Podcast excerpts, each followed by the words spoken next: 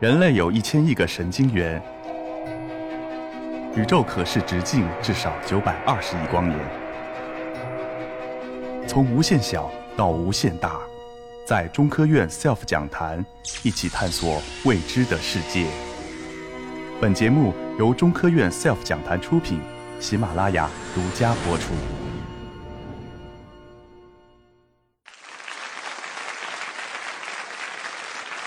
我叫王炳华，在新疆工作四十年。离开新疆以后呢，实际上还是继续研究新疆呢，接近二十年。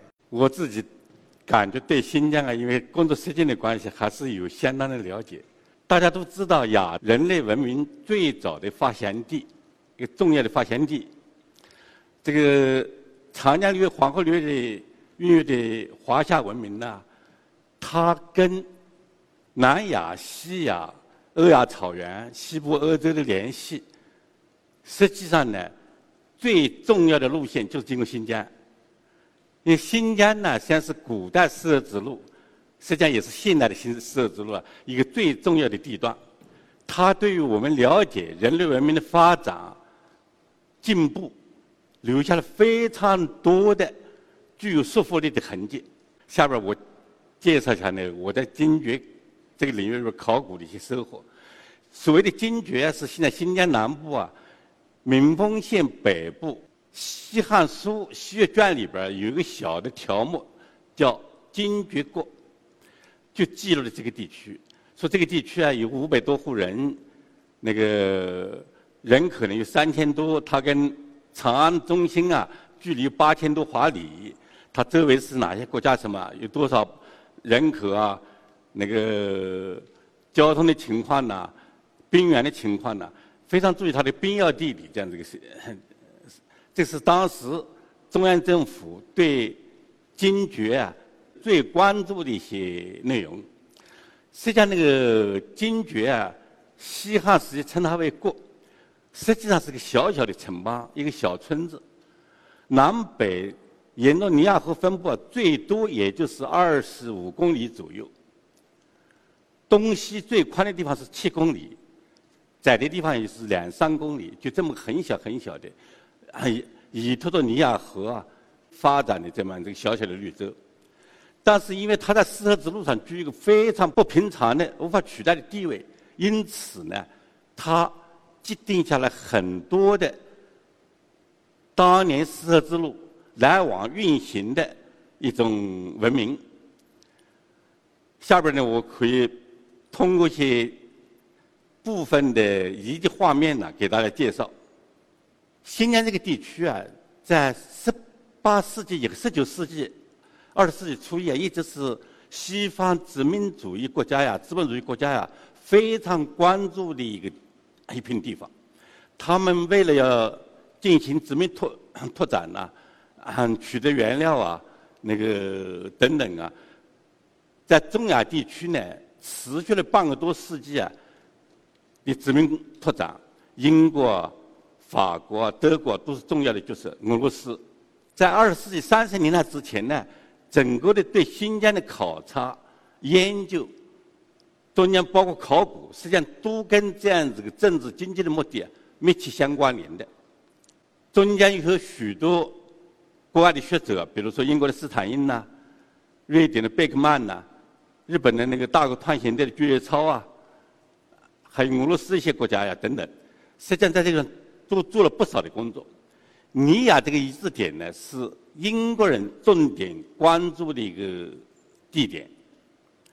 重点的人物呢是斯坦因。所谓的尼亚遗址，大家可以看到这个地砖，可以看到，实际上是在昆仑山北麓，尼民丰县下游尼亚河水系里边一个小小的绿洲。斯坦因呢，他对新疆地区的研究是很早的，得到很很早得到信息，就这个地区有很多非常珍贵的文物出土。其中有一件东西呢，就是在印度北部、西北部、巴基斯坦、阿富汗地区啊，曾经流行的一种古代的语言，我们的翻翻译的曲鲁文有这种东西。他到了和田以后呢，很快进入民丰县，在市场上也见了这种存在。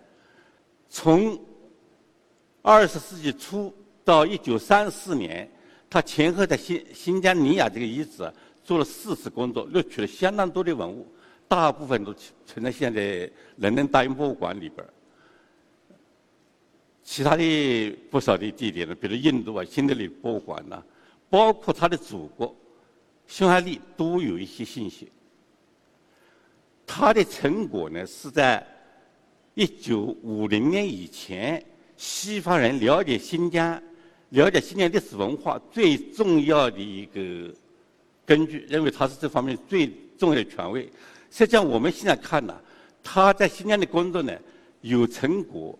实际上，对新疆的古代遗址也造成了很大的破坏，有功有过。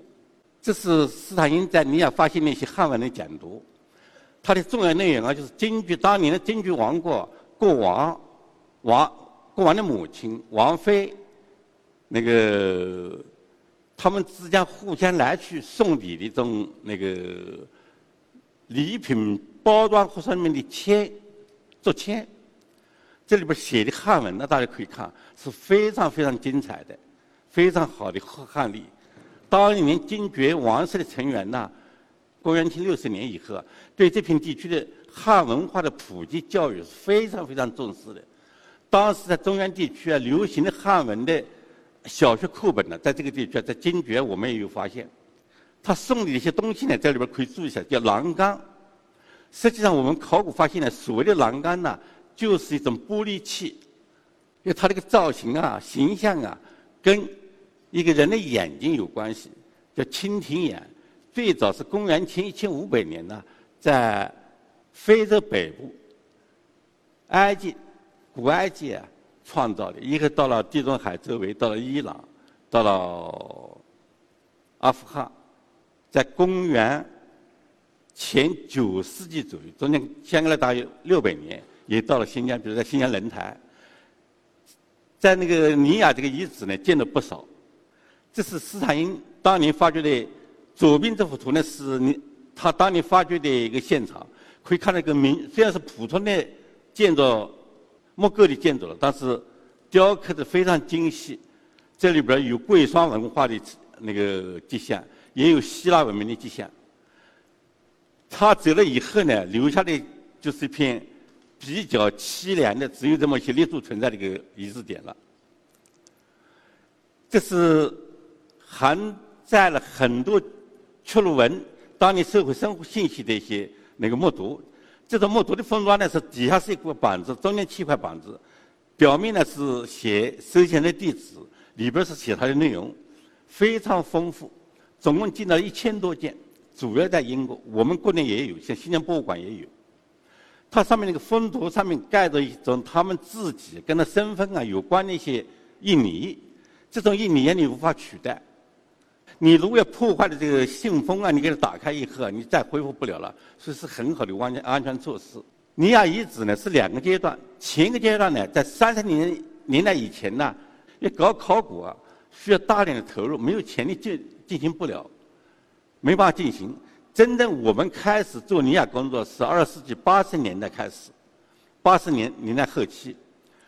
对，我在尼亚遗址这工作过程里边负责了，当时是因为我们没有钱，当时经济还很困难，日本人愿意做，就成了个尼尼亚考古队。条件这么样子，就是义务工作我们负责，后勤经费保证是你们的，所有的文物是属于中国的，但是你可以参与研究。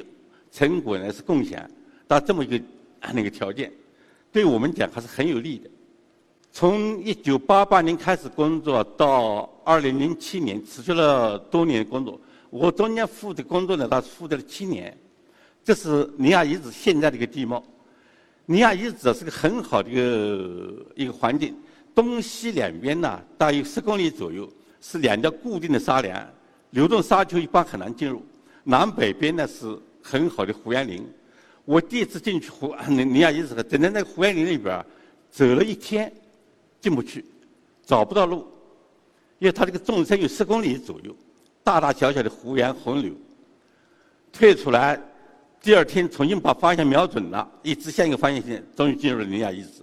这是一九五九五年，我们在尼亚遗址里发现那个金爵王室的陵墓，中间是个棺材，周围这个木框子呢是仿造的，这个棺材保存非常好。它是金郡王的夫妇合葬，这是金郡王一个武士了，他的弓箭。这是木盖揭 揭开以后呢，这个国王夫妇啊，当年安葬时间那种情况，随去那些东西，一个小木盆子，一个小羊腿，中间的那个陶陶罐里边呢，有些小麦啊、米子啊，那个葡萄干呐、梨干啊，应该就是当年在尼亚绿洲里边人们主要的饮食内容。比我们现在生活，虽然它贵为过往，那还差的还是很远的。这个最右边的那位女性是王妃，他们两人互葬的时候，你可以看得出，国王的左左臂是压在他的那个右臂上面，是他先葬的。这国王呢，外婆的国王呢，颈动脉这个地方中一刀，这股动脉这个地方也一刀，当然就致命了。他死了以后呢，就拉他的夫人做殉葬，所以把夫人呢用非正常的手段先处死了，以后先放下去，把他的尸体再放进去。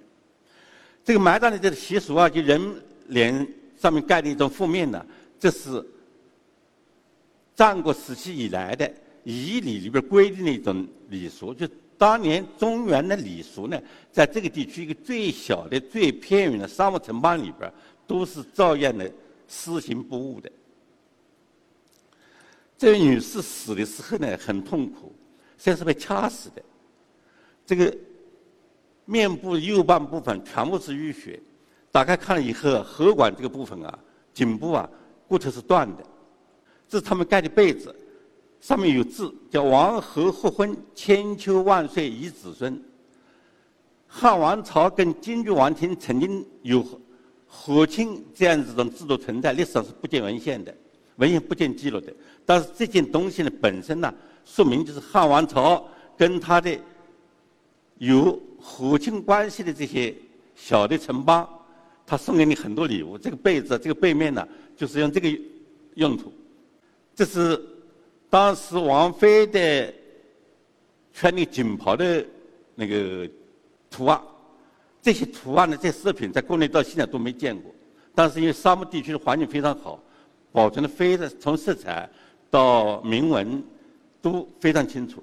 这个右边这个一个围脖，李文格子的那个围脖啊，他死死了死了以后呢，把这个王妃的头发全部剃掉了。这是什么礼数？我现在也不清楚。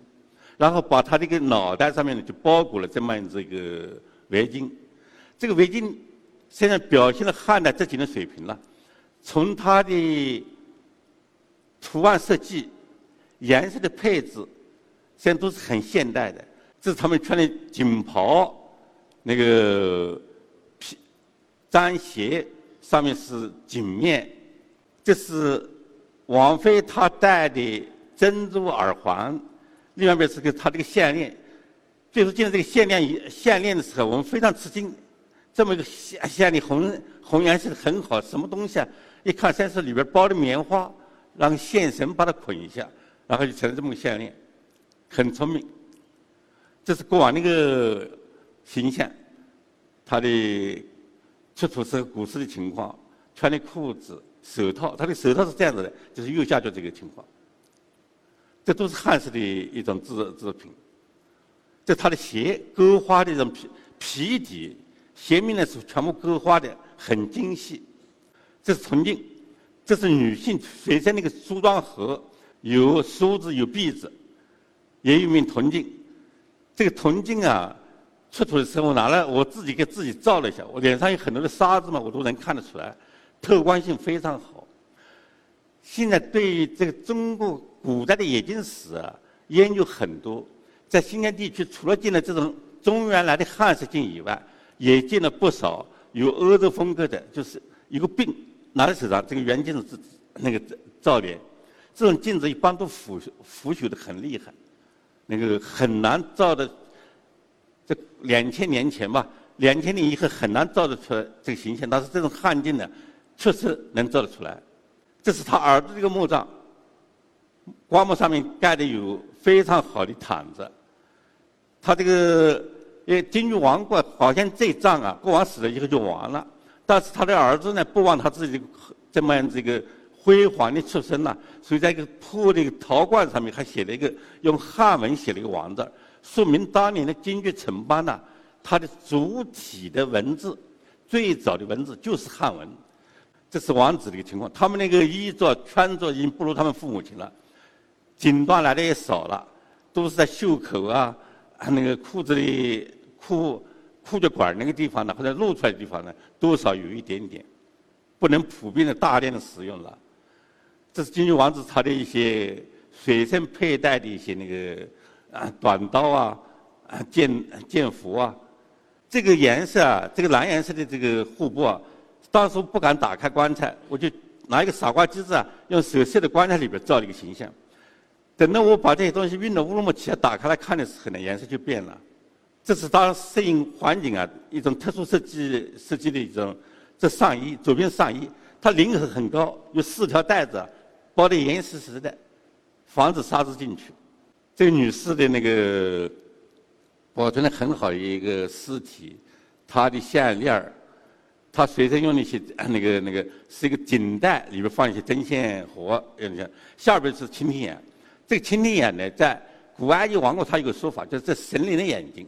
当时在他写的一些文章里边就惊呼：如果一小块碧玉，这些蜻蜓栏杆大量的来的话，那我们的财产财政是要破产的。所以很快中国人就仿制了。到了战国时期、战国后期啊，在湖北啊、河南啊、山东啊、山西啊见到的很多蜻蜓眼，就是我们自产的了。它的配料不一样，这是。金爵王的儿媳妇，她穿那个鞋子，她那个晕染的非常好，从深到浅啊，一步步展开，非常。上面是个丝品啊，做那个鱼，鱼是多能够多生育这种象征。我们现在也是年年有余啊，一个吉祥鱼。在人们祈求生育的时候呢，往往用鱼来做做一种比较吉祥的信物，这也是汉文化的一种存在。这是佛教。精绝遗址的一个标志物了，一个佛教佛塔。这个地地点，像大家都对英国人很佩服，说他们不得了。实际上，这个我在他们那儿讲座的时候，我说你们啊，在斯坦因的《斯林蒂亚》这部书里边，就是这个地区啊，是魏晋时期中原官吏住的地方啊，一个很大的花园。你看树啊，长得非常，那个直径呢到二十公分左右，非常高的那个灰岩呐、果树啊。那个、那个等等，后来我发现呢，很多地线呢，都说明不是那么简单。在一九九四年的时候，我把这片地区全面揭开了，揭开以后发现是个非常好的一个那个寺院遗址，就左边这个部位。这个右边这个地方呢，它是临河啊，有一个栏杆，你可以坐那眺望远远方的那个那个河河水呀、沙丘啊这么个景致。当年老乡把佛堂给挖掉了，但是后边佛像还存在，我们把它拼凑起来成了这个情况。这个汉王朝对这片地区汉文化的教育非常非常重视，这是昌邑篇，教小孩学识字的，在西安地区进了不少，甘肃地区进了不少，玉门关进了不少，在尼亚遗址儿进的也有，可以看得出来啊，汉王朝在在这一点上呢是很高的。首先到这个地方啊，他要让你认识汉文化，接受汉文化，便于交流，便于了解，所以对文化非常重视。